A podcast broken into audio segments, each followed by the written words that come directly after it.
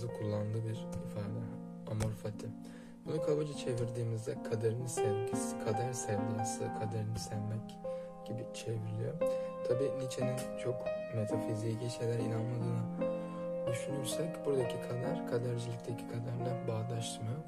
Nietzsche'nin buradaki kadercilikten bağlamı yani kaderini sevdeki bağlamı. Hayatta hepimiz lanetliyiz günün sonunda.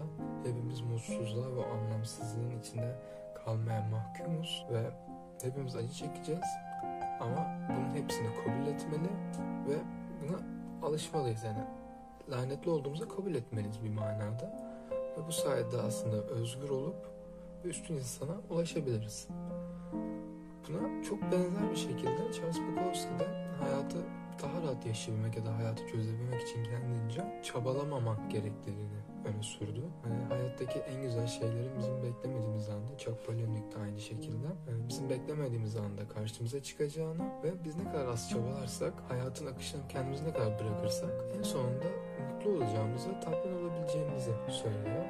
Ve ikisinden çok aslında benzer paydalarda buluşuyorlar. Yani şöyle ki bazen hayatımızı o kadar kontrol edebileceğimizi düşünüyoruz o kadar o kontrol için çabalıyoruz ki bir noktada şunu kabullenmemiz gerekiyor. Hayatımızın kontrolü o kadar da elimizde değil ve bazen birazcık bu kontrolü bırakmayı ve bizi rüzgarın nereye sürüklediğini görmemiz gerekiyor. Yani tabii ki de hani tamamen rüzgar bizi savursun ve hani bilinçsiz varlıklar olmalı. Karşımızdaki insanlar bizi tamamen kullansınlar.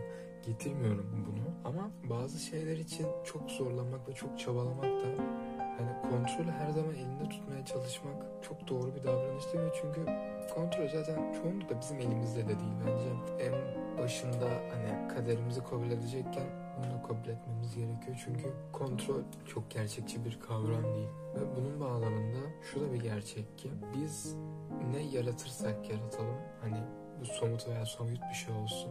Elinde sonunda bu yarattığımız şey kendisinin bir tekrarına dönüşeceği ve o aynı zevki, aynı yaşama bağlantısını bize vermeyeceği için ya da değişse de eskisine özlem duyacağımız için her zaman bizi yarı yolda bırakacak ve bir noktada aslında bize verdiği hayata bağlaması gibi bizi hayattan kopartacak, bizi mutsuz edecek ve bizim belki belli bir süre haz alamamıza sebep olacak. Ama bunu da kabullenmemiz gerekiyor. Yani, yani herhangi bir ilişkide bir kişi sizi çok mutlu edebilir ama bu aynı zamanda o kişinin sizi çok mutsuz edebileceği anlamına geliyor ve bu noktada bazı dönüm noktaları oluyor ki o dönüm noktalarından birazcık hayat akışına bırakmak ve çok da kontrol etmemeye çalışmak gerekiyor. Çünkü o kontrol edip ne kadar çok çabalarsan o kadar çok o rüzgar tarafından hırpalanıyorsun. Ve bu yüzden bazı zamanlarda bazı yerlerde o yelkeni bırakıp rüzgarın bizi nereye götürdüğünü görebilmek gerekiyor. Çünkü rüzgara karşı gitmek hırpalayacak bir şey.